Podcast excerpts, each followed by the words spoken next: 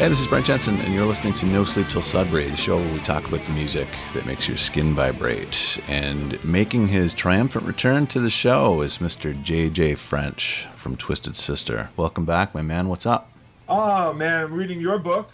Awesome. And I'm loving it for many, many reasons, not the least of which was I drove that Trans Canada Highway uh, both with Twisted Sister doing a, a tour in 85 in which we actually drove from from uh, Halifax to um, Vancouver and passed Terry Fox on the way. Hey, that's cool.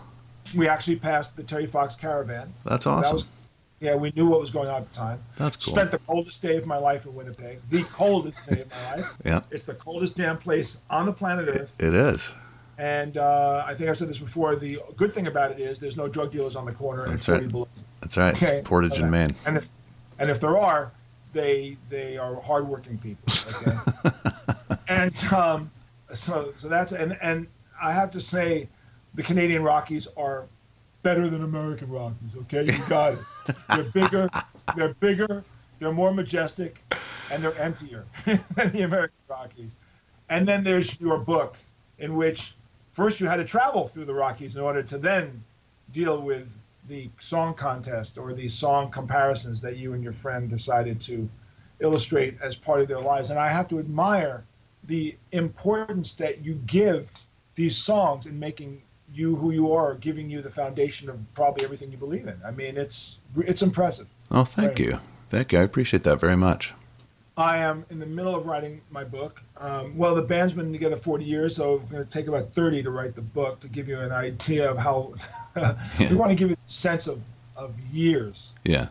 Kind of like our documentary. Why was it two hours and 10 minutes long? Well, because we wanted to make it feel as long as it was. We couldn't make it 180 hours long, but we couldn't do it in two. So the book is is coming. I just, it's sometime in 2018. Awesome. One thing I've always liked about Twisted Sister is that you guys put in your 10,000 hours in the bars. You know what I mean? You paid your dues. And you think about bands like, I don't want to shit talk anybody, but you think about bands like The Strokes, right? So people yeah. were saying 1998, the band's going to be the next really great rock and roll band. And they just kind of flamed out. And I, I, I feel like that happened because they didn't put in their 10,000 hours of, of, of bar uh, dates, you know? Could be part of the reason e- easy come, easy go. What I, I tend to describe Twisted Sister as an iceberg. You know, when you see the show, you see a shiny tip above the surface. You don't see the the uh, gravitas beneath the surface. Yeah. And all those years in the bars, those ten thousand hours. And by the way, it's funny you should say it because after reading Gladwell's book, I went back to do an analysis on how many hours we actually did play prior to or how many hours we dedicated to our life uh, to the life of rock and roll prior to getting signed with our record deal. Right. And essentially, uh, 12 hours of every single day for those 10 years were dedicated in the waking hours of trying to be successful. Mm. But in terms of taking the hours of rehearsal and performance, I came up with um, about 9,800 hours worth of actual playing time. There you go. Prior to our record deal. So um, that's why we knew we were good. I mean, you may not like the band because you don't like the way we look or whatever, but you can't deny the the uh, musicality. We put our time in. Absolutely agree. Okay, man, you have got a list of uh, some great tunes here. So uh, we're going to start off with the Beatles and the entire side two of Abbey Road. I saw Paul McCartney two nights ago. Oh, you saw that? That's yeah, awesome. he played the entire side two of Abbey Road. oh, that's great. So, as great as the Beatles are, and they are the beginning and the end of just about everything, and all the accolades they get, I would say that their parting shot to the world, the last statement they made um, with Abbey Road and side 2 mm-hmm. um, what a way to end a career.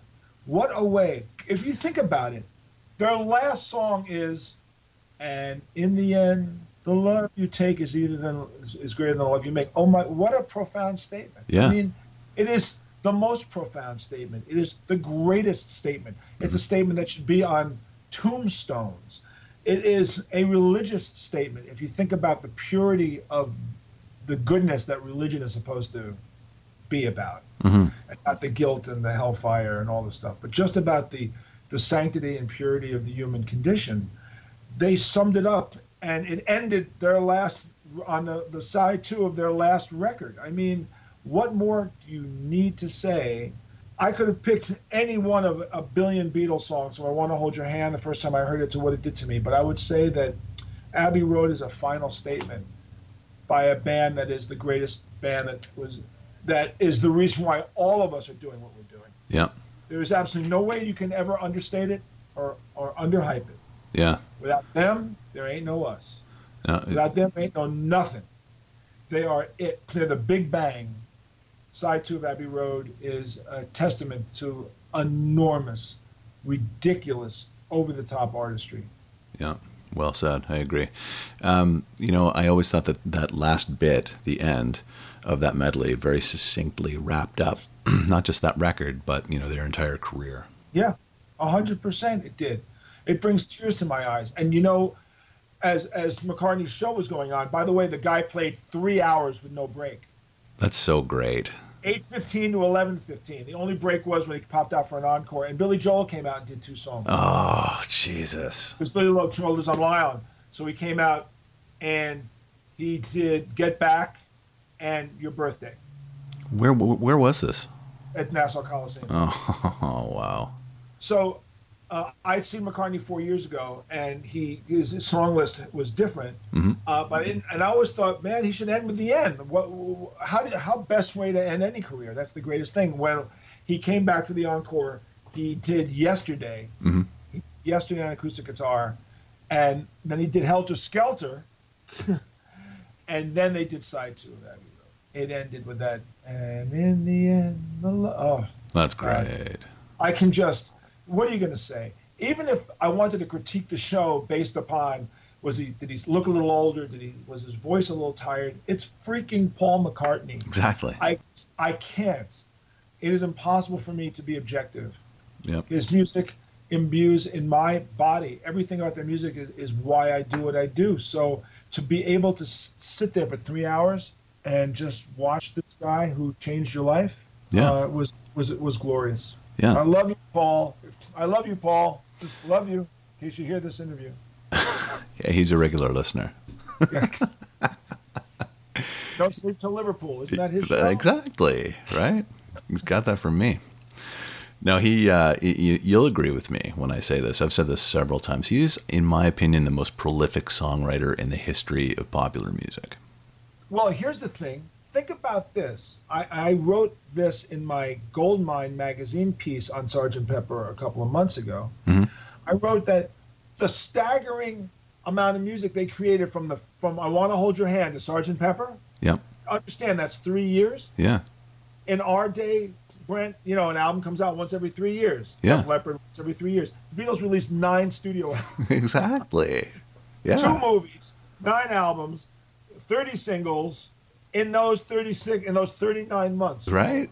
I want to hold your hand to Sergeant Pepper. Is that not mind blowing? You want Yeah. to talk about prolific? You don't have to say anything more than that. That just shuts the door on that one. Exactly.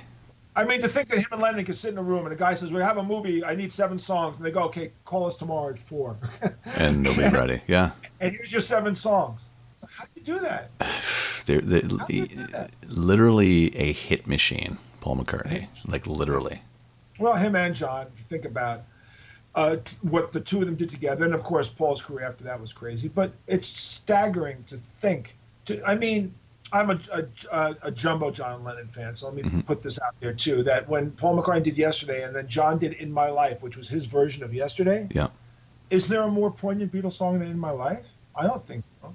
I think there's a more emotionally engulfing song where Paul can be observational. We do know Lennon can be more emotional, and and Paul's observations can, you know, when he does stuff like maybe I'm amazed or Mhm.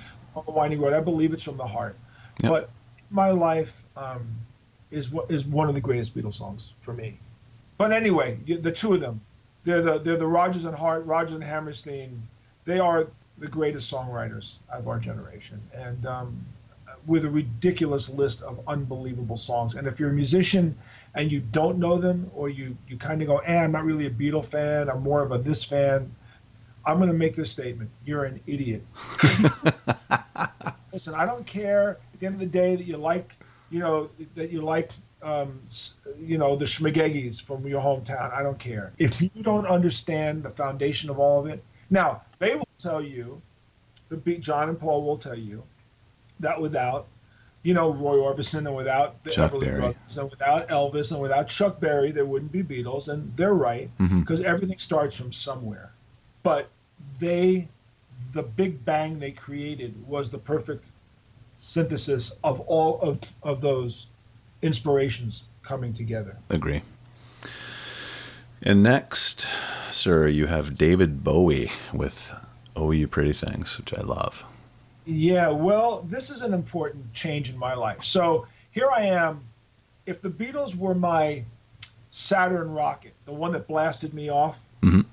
Bowie was my was my second stage rocket, Okay. right? And it's important to know the difference. The Beatles lifted me off the launch pad as as it did a generation. Mhm. And took me to the age of 20, in which they disposed of us. You know, at 20 they went, you know, because I was 12 when they landed, I was 20 when they walked away. They were one of the only bands that ever said we're done with you. Before we said we're done with you, Yeah. they said done with you guys. Thank you very much. Goodbye. So what was the next phase? And Bowie, when I saw Bowie, when I got the Bowie album, when I uh, got Ziggy along with Mott and along with Lou Reed's Transformer in a package with a with a magazine, Oh, cool. it blew my mind and altered my view of image and turned me into a glam guy. Immediately went back because I didn't know about Hunky Dory yet, right? When I heard "Oh You Pretty Things," you know, I was 20. I was evolving into this pretty thing, Mhm. you know, hair shagged and blonde and all this stuff. I never looked at myself sexually ever. I didn't think of myself that way ever. Okay. It hit me at the right place at the right time for my development, and he spoke to me. So, so changes, "Oh You Pretty Things," and then changes, which is on the same record as Hunky Dory, Yeah. blew me away and made me obsessive about Bowie to a point of just craziness. And that led to, of course, Ziggy, which was Bowie's Sergeant Pepper, for lack of better way to describe what I consider to be his most life changing and most pivotal and tentpole record. Would you agree? I, I absolutely, yeah, definitely. um, I would say my my favorite Bowie record is probably Hunky Dory. You know, I loved Quicksand, Life on Mars is great, um, but Oh You Pretty Things and Changes were, were I mean, there, there isn't, with the exception of something like maybe Eight Line Poem, which is kind of bizarre. There isn't really a bad song on the record. No, there isn't really. And and and listen, then you go to Man Who Sold the World. Yes, Okay. the You know, Superman, exactly. Yeah, I mean, phenomenal stuff. So discovering Bowie was transformative for me, and um, those songs are transformative for my development, and um, can never be denied. When I hear them, you know, on, hair on the back of my neck will always stand up and go, Yes. "This is what." So they were the booster rockets, and the Beatles were first stage, and Bowie was the booster rocket. That's why those songs. That's why all. That's why the Bowie, Martin, Lou Reed songs were there. I like that. I, I like that little metaphor. I might steal that from you Okay. in my next book. I better get mine out first. Okay, we'll have a race. Otherwise, they'll go. It's exactly what Brent Jensen said in his book. I'll give you credit. All right, so your next tune is uh, ACDC, Whole Lot of Rosie. You know, Mark Mendoza, our bass player, Yeah. was the Dictators, and the Dictators opened for ACDC back in 1975. Ah, So he played many shows with Bon Scott. Yep. When I heard ACDC for the first time, I froze in place. I just thought, what a great raw rock band. No fake sexuality. What I really believed what they were saying, like how they were how they were describing their life was funny, sarcastic, sardonic, yep, witty as hell. Bon Scott had the sneering vocal. yep. And we used to play a Whole Lot of Rosie on stage. And it was one of my favorite all time songs to ever play. Mhm. ACDC is one of my favorite all time bands. And Brian Johnson came out on stage and played a Whole Lot of Rosie with us in England. Oh, that's great. years. I didn't know that. And I have a video of it. And it's one of my all time favorite experiences of my life Awesome. was to have Brian Johnson on stage doing a whole lot of Rosie with us. And at the end of the, he walked off stage and he goes, and he said, Laddie, I've never heard an audience scream that much. And I looked at him, I said, Brian, I love you for saying it, but you're full of shit. Thank you for saying it. Thank you, but you're full of shit. Your band's one of the greatest bands. Thank you very much for trying to make me feel better about my band. but your band is one of the greatest bands that ever so, ever lived, and you're an amazing singer, and thank you. But I have a video of us doing it, and whole lot of Rosie. It's power. it's not just its vocal, not just the lyrics, Yeah. but the power of the song is something that makes me a happy person when I hear it. Oh yeah. Brings back everything about ACDC to me. That's great. Yeah, I, I knew that you guys covered that, but I was going to ask you, what what kind of songs did you guys use to sound check? Do you do ACDC stuff? Or just, Well, you know, that's a that's an interesting question. That goes back how many years and how many different lineups. At what point was the band going? yeah, You know, the earliest earliest days when the band was first starting out, we we did Bowie songs, okay, but we also did Rolling Stones songs. Yeah. Because Goat's Head Soup was big in those days, and, and, and so was It's Only Rock and Roll, but I Like It. So we did that. Mhm. We did Alice Cooper songs. We also did Smoke on the Water because Smoke on the Water was the biggest hit of the summer of '73. So every Yeah. band had to do that. Yeah. That's not a that's not a glam record. I think you'll admit. You know, it's just a great great song. Yeah. We did We're an American Band because that was a huge hit. Yeah. So we were looking like women, and we played we played a bunch of Slade songs, and we played Lou Reed songs, and we Mhm. played Mott songs, we played Bowie songs, and we played other material. So at soundcheck, we would maybe play the Bowie medley, which were three songs from Ziggy. nice. As time went on, when Dee joined and we morphed into the the more Rocky Horror transvestite looking, and which is what we did. Rocky Horror's success was I'm very happy for that because we you know because Dee definitely doesn't look pretty. I'm not being like you know I mean I, I make jokes uh, I introduce him on stage as looking like Sarah Jessica Parker dipped in a vat of acid. and, and I introduced him that way, and he's got a great sense of humor. He laughs. I mean, he, you know, but he's not, he's not, you know, this isn't pretty glam. This is like ugly glam. And so uh, you know, when Dee joined, we, we, we turned harder. We went to Cooper, you know, Alice Cooper, and then and eventually Sabbath, which wasn't a glam band, but we would do a Sabbath song or a Dio song. cool. You know, so it changed over time. Okay. You know, it would be an ACDC song, a Dio song, a Sabbath song. Eventually, as we were writing originals, we would we would sound check with um, with our own. Oh, I'll tell you a song that was that we that we sound checked with a lot. It just hit me right now. Yeah. Breaking the Law, Priest. oh, nice. Really? Yeah. And we're gonna start when whenever that record came out. I'm not sure was it 79, 80, somewhere 81, whatever it was. 80, I whatever think. album came out. We used to do Breaking the Law, and we used to that was our go-to sound check song for two years probably. Nice. It's a great tune. we did love Priest. I loved them. I played a lot with them, and uh, and did love them a lot. Are they good dudes? Uh, they were very, um, they were very nice. They were nice. We played with them in 1980. Yeah. And um, we opened for them in New Jersey uh, on in Asbury Park on the boardwalk. Oh, cool. Wow. Uh, and uh, you know, we were a very popular local band at the time, Mhm. and we were probably as responsible for selling tickets as they were. Uh-huh. We were very, very popular. It was a 2,300 seat theater, Yeah. and um, uh, I remember very clearly, as good as I thought we were, Mhm. I thought we were very good. Uh, Priest took us to school that night, Really? and I watched their whole show. And, and, and, and did everything I could to steal every move I could. show because I went, wow. And you know, people came up to us and went, Matt, you were great. You blew Priest off the stage. I said, thank you for saying that, but that's really not true. Yeah. They're a phenomenal band, uber professional, super super tight. The guitar sound was great. I asked Glenn Tipton how he got his guitar sound. Yeah. And he ex- explained to me the Marshalls they used and how they processed them, and then we immediately copied them. Immediately Really? Eh? Guitar tone. So uh, they didn't use 100 watt Marshalls. They used 50 watters. We switched to 50s. We ganged them together, three together, just like they did. hmm We wanted that incredibly harmonious, perfectly linked, distorted metal guitar sound. Yeah. And that was taken directly from the gig we played with Priest. Wow, that's cool. What kind of guitar did he play? He played Washburn. I don't remember. Oh, uh, he played. Uh, KK played a V. He, he played Gibsons all the time. I know He played that. Gibson And and and oh god, I don't remember. What He. I, he played. I don't know, maybe like a Washburn or an ESP or something like that. It was a metal Yeah, guitar. maybe I don't. I don't remember. I just remember. Uh, I remember watching KK leaning back with that V. Yeah, The That- stage moves were so freaking great, yeah, and like just standing there. And he's not. He's a short guy. Yeah. He's like six maybe. I'm six. You know, with heels, I'm six six. yeah. But he looked like he was six six. You know. Yeah. And I remember going, "Remember that move? Feel that move? it's so impressive." they were so impressive. They were so tight, and uh, I, I loved them. Great guys. They're a fantastic band. All right, next up, sir, you have uh, Mott the Hoople and All the Young Dudes. Well, again, I got the Bowie album, the Lou Reed album, and All the Young Dudes, and All the Young Dudes is one of those songs, Yep.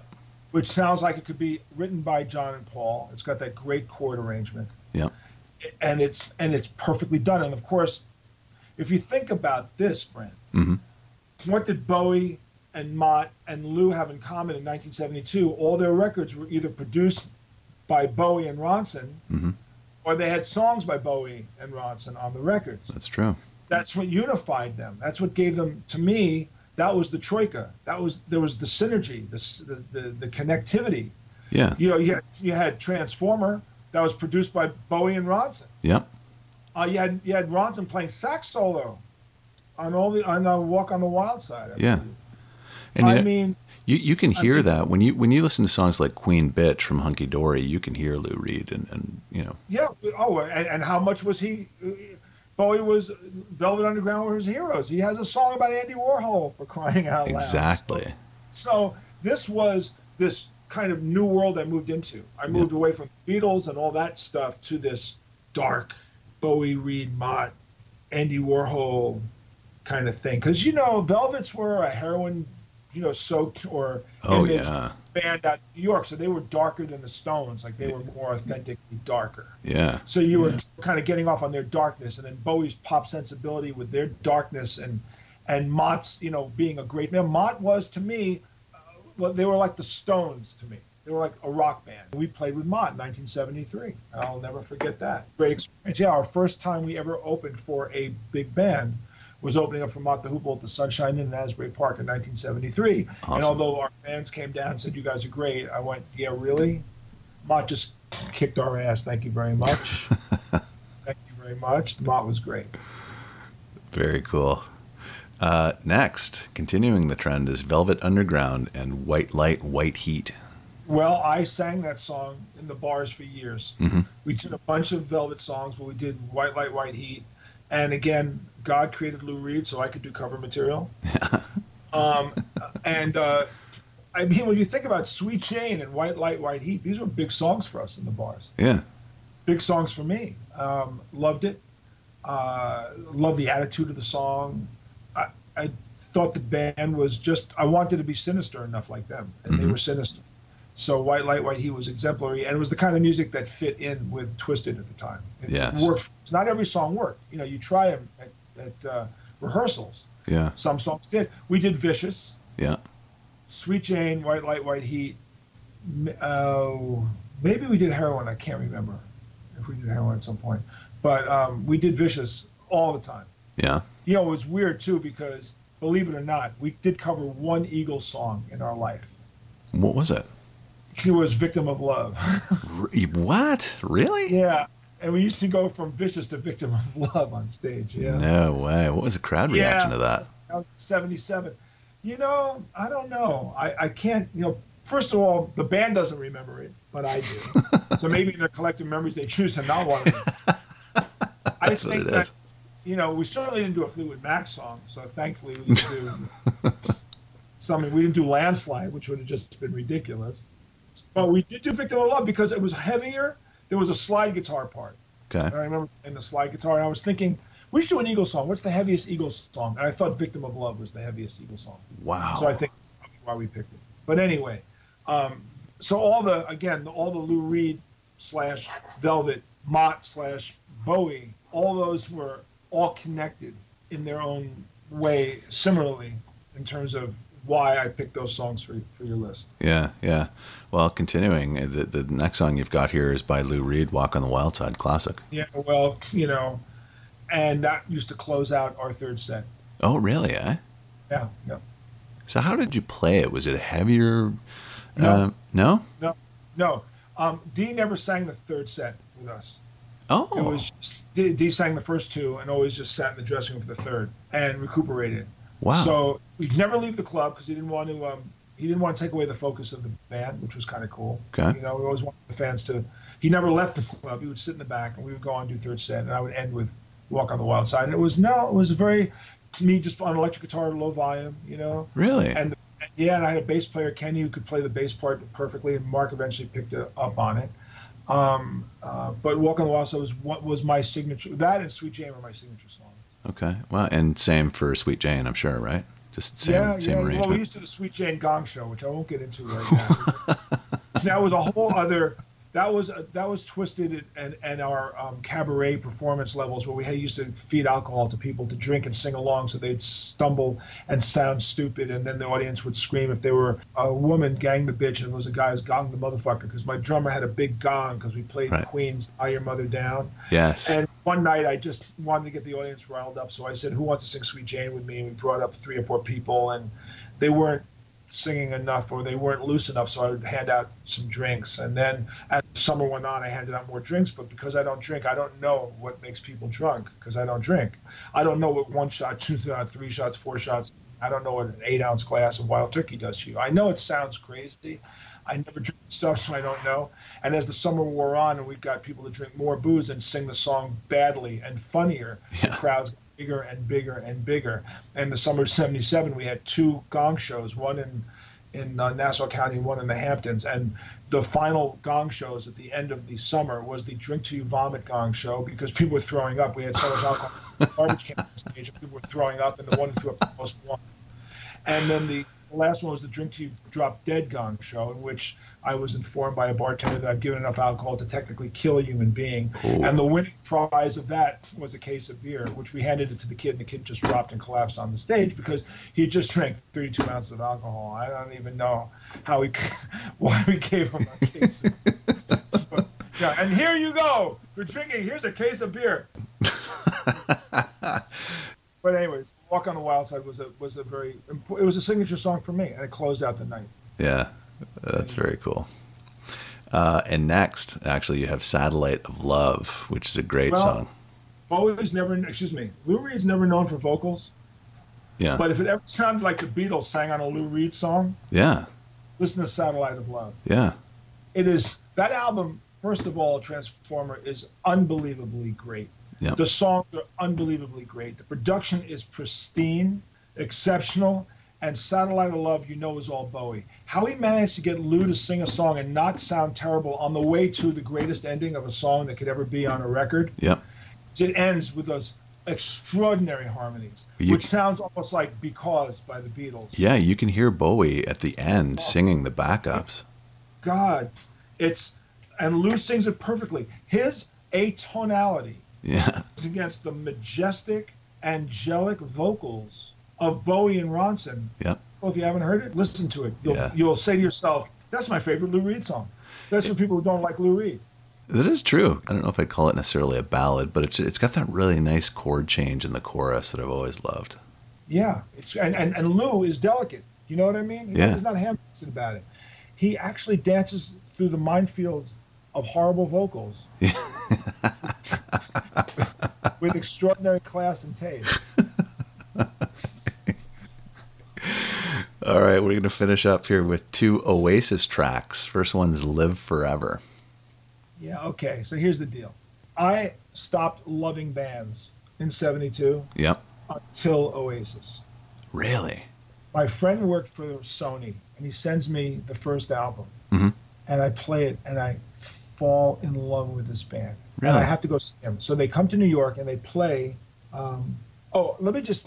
There's a reason why I'm going to bring this up. When I saw Bowie, Yep. first show ever in 1972, in September of 72, he played Carnegie Hall. Okay.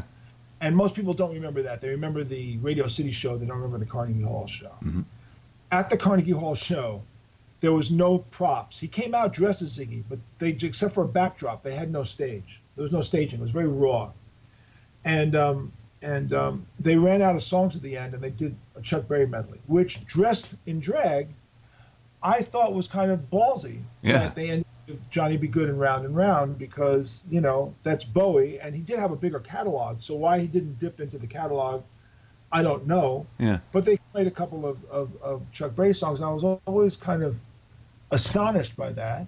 And I actually, I, I, I thought it was cool. It was really cool because it shows he's a real rock and roller, right? Yeah. So uh, we played with Uriah Heep at a festival several years ago, and I'm in an elevator, and, and Trevor Bolder, from bass player from Uriah Heep, is in the elevator. Yeah. He's now, but he was Bowie's bass player. Yeah. So you know, you get to meet your heroes in the most in the strangest locations. Yeah. And here I am in a hotel in Madrid, and here's Trevor Bolder and me. Yeah. And I go, Trevor Bolder, JJ Van Twist. I said, oh, right, right, right. I said, I got to tell you, man. I just got to tell you, I saw the Spiders a lot, and I saw you guys play Carnegie Hall. Was I crazy, or did you guys play a couple of Chuck Berry songs? And he goes, no, we did. We ran out of material. okay, great. All right. So now Oasis. I go see Oasis at a little bar in New York when they first played the first show. Yeah. First time ever. Yep. And they ran out of songs. And they did a couple of Chuck Berry songs at the end, which was kind of cute. And then they came back out and they played the exact they played their set again because they needed to play more songs and they repeated their set. Yep. Uh, I thought Oasis was great, and they came back again and again and again. And I probably saw them. They played a lot in that first two years. Between that and definitely maybe this uh, the the um, I rather definitely maybe was the first one, and what's the story? Morning Glory was the second. That's right. Yeah. Between those two albums, '96 and '97, I saw them every show in New York. They played about 12 times in two years. Wow. And I, I, I just loved them. Look, the Beatle comparison is obvious. Yeah. Their chord shapes are what they are. Yeah. I thought um, Noel Gallagher's songwriting was incredible. I thought his lyrics were incredible. Yeah. I fell in love with them. I was infatuated with them. Uh, it was the last band I really felt that way about. Yeah. So and it was, and I felt better about myself too because I thought to myself, "Am I ever going to like anybody again? Like I liked all these other bands." And I tell this to people, they go, Oasis, I don't like that band. I just think They fight all the time and they're just stupid, and I, I don't care. Yeah. I think their music is great. So, That's a great And- feeling, isn't it, when you discover a band like that? oh, well, that you can love. Yes. So when I people they're really passionate, you know, I, okay, fine. I mean, you're supposed to have passion. Yeah. This. This, but this is what makes you you. It's That's supposed to be great. Exactly. It's the whole point so, of uh, music. yeah, so Oasis was the last band that I felt that about. Wow. No bands since Oasis have you No. fell in love No, with, really? admired plenty of things. Gone to a lot of shows. You know, I saw Cat Stevens last year. He put on one of the greatest concerts I've ever seen in my life. Did not expect it to be as great as it was. And I'm so critical at shows that I always tell people don't ask me to go to a show with you because I'm miserable. I'm the Andy Rooney. Of, I am, and I don't mean to be, but really don't ask me my opinion because I will tell you my opinion. It's usually like the set was too long, the arc of the performance wasn't right, he missed the lighting cue on this song, the sound sucks on this one. I'm like, and uh, it's a drag. And my my niece told me that once. You know, I took her to see INXS, Yeah. and I'm sitting there and I'm critiquing. She goes, "Will you shut the fuck up?" Enjoy the show, and I realized I have no right to make her hate it because I'm sure the shows that I saw, plenty of things were bad. in The shows I saw, but I didn't have anybody telling me how bad it was. Yeah. I'm the worst guy in the world to go to a show with. Like, don't ask me to go or don't ask me my opinion. Really don't. Just shut up and enjoy it and don't ask my opinion. People pay attention to my opinion and this stuff. I went to see Cat Stevens, and on a scale of one to ten, it was a ten plus. He was his song choices were, first of all, his catalog is ridiculous. Secondly, uh, the arc of his performance was spectacular, Yeah. and he just left everybody in tears. I mean, he was as perfect a show as I've and I've only seen mostly heritage artists uh, over the last two or three years. I went to see Steely Dan. I saw Paul Simon. These are heritage artists, Mhm. so you know what you're getting when you're you know Hall and Oates. They were not good, unfortunately. Really? Eh? Paul Simon was ridiculously great, and he was playing new stuff, which I normally don't care about. But the band was so good because he only has the best musicians in the world. Yeah. They just don't care because the band was so great. Yeah. He was to watch. Cat was great. McCartney, you know, like I saw him four years ago with my daughter. He was a bit better than he was the other night, but I'm not going to sit there and critique Paul. I mean, No. God knows, I have, no, I have no right on this earth to do it and will not. He played three damn hours. Go ahead, put that up, motherfucker. Yeah. Three hours. You know, him was great. Um, uh, and I'm seeing Ed Sheeran with my wife this week because she loves Ed Sheeran Okay. and I've been immersing myself in his music to try to become familiar with it, so I don't sit there like Andy Rooney. I was going to say, that's uh, if you're going to be Andy And- Rooney, you're going to be Andy Rooney for Ed Sheeran. I know nothing about him except that one song, you know, about "Lies in My Eye," the the big the wedding song that's in every wedding that, that's on the planet Earth. He's got a song called Shape of You or something now. Yeah, that's it. Yeah, Oh, okay. yeah. So that's the one. I was just at a wedding. Of course, that was the big song they played at the dance. Yeah. At least it's better than um, "Never My Love" or whatever the hell it used to be in the, some Neil Diamond. What the bottom line is, she wants to see him. I'll go and see Ed Sheeran. Yeah. her. But Otherwise, otherwise, unless a song is so in my face, like Despacito, which I did not know about till I read an industry comment, and then I went online to watch Despacito, and I went, here's my problem with Despacito. Okay, first of all, nobody knows that their song is going to become the biggest song in the world. It just happens. That's pop music, and so I don't I don't fault uh, the singer or Daddy Yankee or Luis, whatever his name is, for Mhm. having most streamed song in the world. Good for them. I mean, great. As far as the song goes, it's not particularly an interesting song. I mean, you know, I think you and I spoke about this. The four chord song that's up on YouTube. You've watched that, correct? Yeah. for the uh, Axis of Awesome four chords. Yeah. Well, when you watch that and you see how we are manipulated as a buying group, Oh yeah. then listen to Despacito. It's the same four chords. So Yeah. once you hear it, you go, it's another four chord song. Now, let me say this I'm old enough to say that this 50s doo wop is the same four chords. There's a Mhm. 5,000 number one songs, the exact same chord structure. Blues is the same three chord structure. Yeah. One chord less. I yeah, I get it. Okay, I get it. Despacito was a, was a crafted, well crafted four chord cliche. Yep. Uh, but it was massive, and I'm fully aware of the immersive nature of its massivity. Yeah. It's great, you know. I happen to like Bruno Mars. I think he's really, really good. But when it comes to hard rock and metal bands, and my friends sending me stuff, I listen to a track for two minutes, and I just kind of lose interest. you Yeah. know. I- It's not something that's on my radar. Yeah. It doesn't have to be on my radar. I won't manage bands anymore because there is no music industry for those bands anyway hmm certainly is if it's country, but country's another music.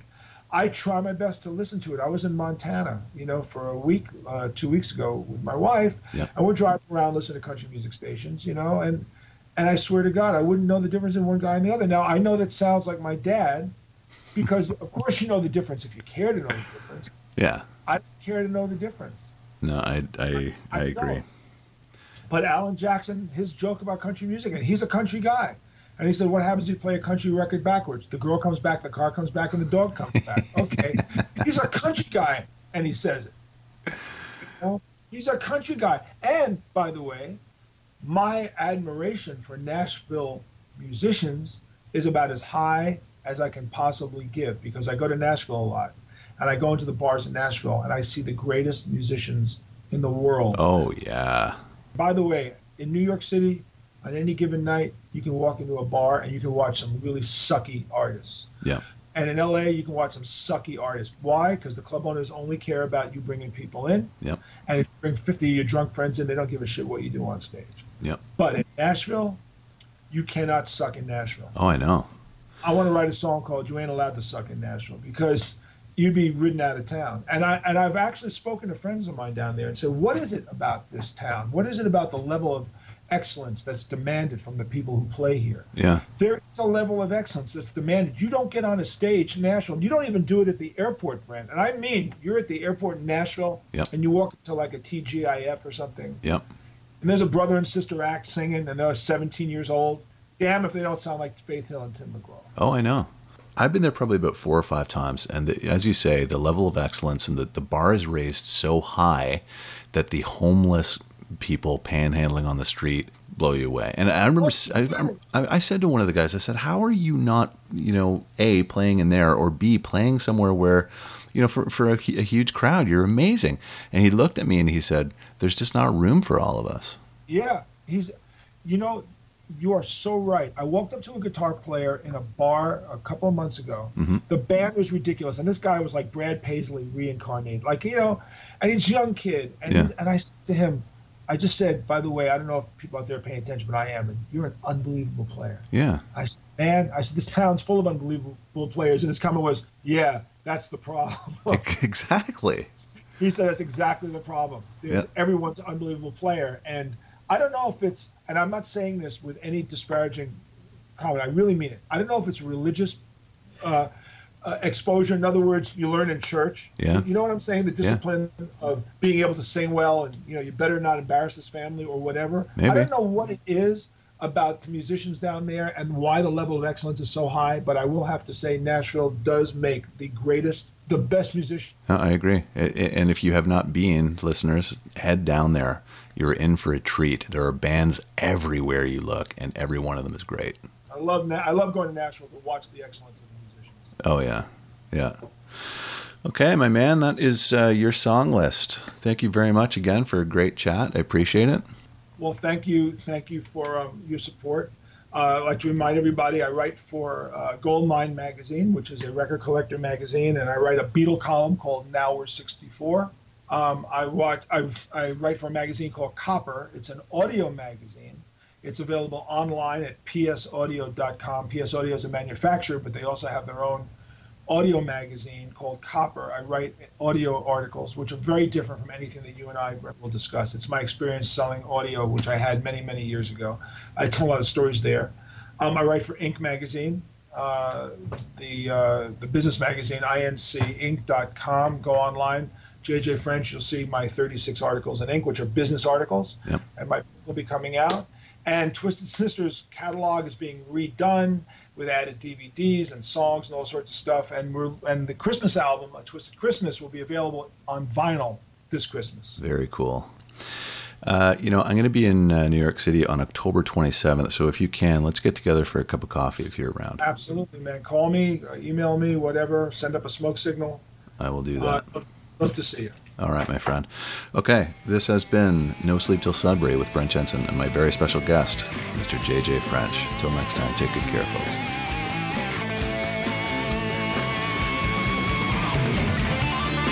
Brent Jensen is the best-selling author of No Sleep Till Sudbury, Leftover People, and All My Favorite People Are Broken. All titles available in stores and on Amazon worldwide.